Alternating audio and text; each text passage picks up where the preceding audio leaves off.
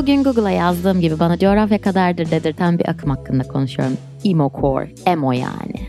Yani emo demiyorduk biz. Emo diyor. A, pardon dur. Nasıl? Yani biz emo demiyorduk. Emo diyorduk. Ben emo diyordum. Ve I was one.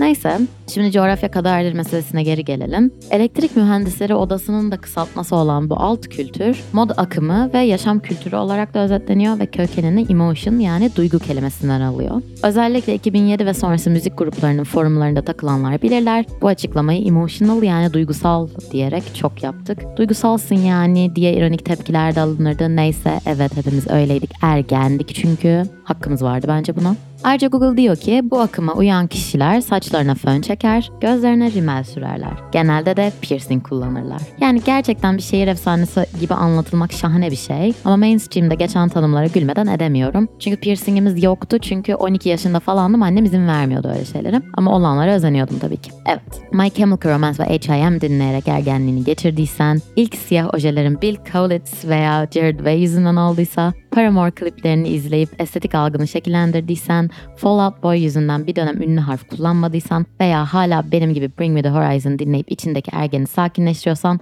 bu bölüme hoş geldin.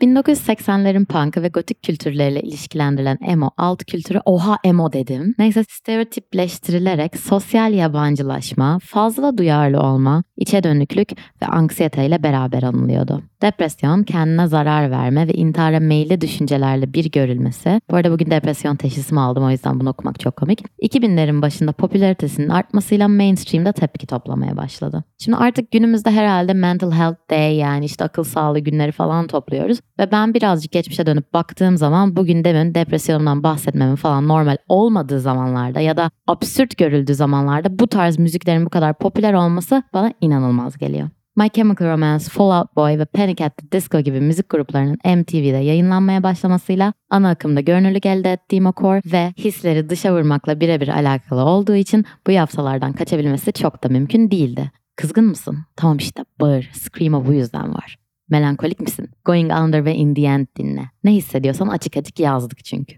Ya ben hala dinliyorum bu arada bunları iyi geliyor çünkü. Sonra bilekli Converse ayakkabılar üzerine çizilen kuru kafalar asetatlı siyah kalemle tercihen, grup tişörtleri, skinny kotlar, kabartılan ve perçemle mükemmelleştirilen saçlarla beraber bir de bu alt kültür, bilekli Converse ayakkabılar, üzerine asetatlı siyah kalemle çizilen kuru kafalar, grup tişörtleri, skinny kotlar, kabartılan ve perçemle mükemmelleştirilen saçlarla beraber dönemin kıyafetlerine de yansıdı. Yine dönemin sosyal medyası ve şu an kült gördüğümüz müzik gruplarının çıkış noktası MySpace sayesinde de kendine görünürlük elde etti. Yani bu ne demek oluyordu? Bir alt kültürün üyeleri fiziksel bir alanda buluşmadan birbirini bulabiliyordu.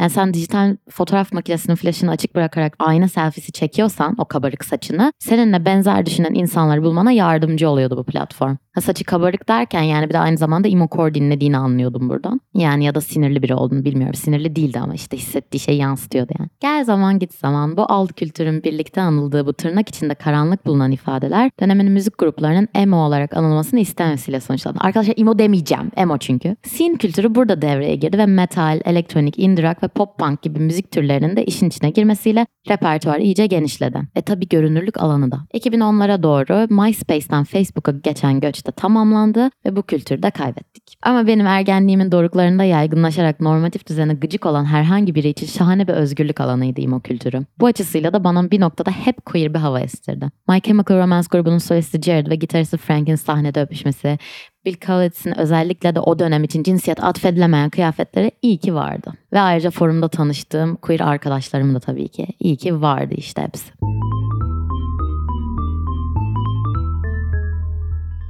Şimdi burada imo kültürü neden popüler olmamalı gibi bir soru sormayacağım. Günah olur. Tabii ki popüler olmalı. Hislerini açık açık bağıran bir kültür. E peki imo kültürüne ne oldu? Bitti mi? Yani demin dedik işte kayboldu scene kültürüyle birlikte. Ama şimdi imo kültürü geri dönüyor. Yani daha doğrusu geri döndü bile. Ve InStyle dergisi diyor ki Kourtney Kardashian, Megan Fox, Willow Smith ve Olivia Rodrigo'nun tarzları sağ olsun niş bir dokunuşla emo girl'lık geri dönüyormuş. Arkasındayım. TikTok'ta da bu şarkıların hepsini biliyorsan emoydun gibi akımlar görüyorum. Bunun da arkasındayım ama ben yapmadım çünkü onluk lisedeki iki şarkıyı bilmiyorum. Karizmayı çizdiremem. Gerçek bir imoydum. Neyse sevgili dinleyiciler. Blink-182 yeni tekli çıkarttı. My Chemical Romance pandemiden tam önce tekrar birleşti ve en son geçtiğimiz ay turnedeydi. Jared Way sahnede Amigo gibi giyindi diye fangirl diyoruz. En önemlisi de ben hala Bring Me The Horizon dinliyorum. Bunu iki bölüm önce de söylemiştim. Gerçekten dinleyenler bilirler. Teşekkürler. Yani tabii ki emo core geri dönüyor ve ben çok mutluyum. Çünkü it's not a phase mom.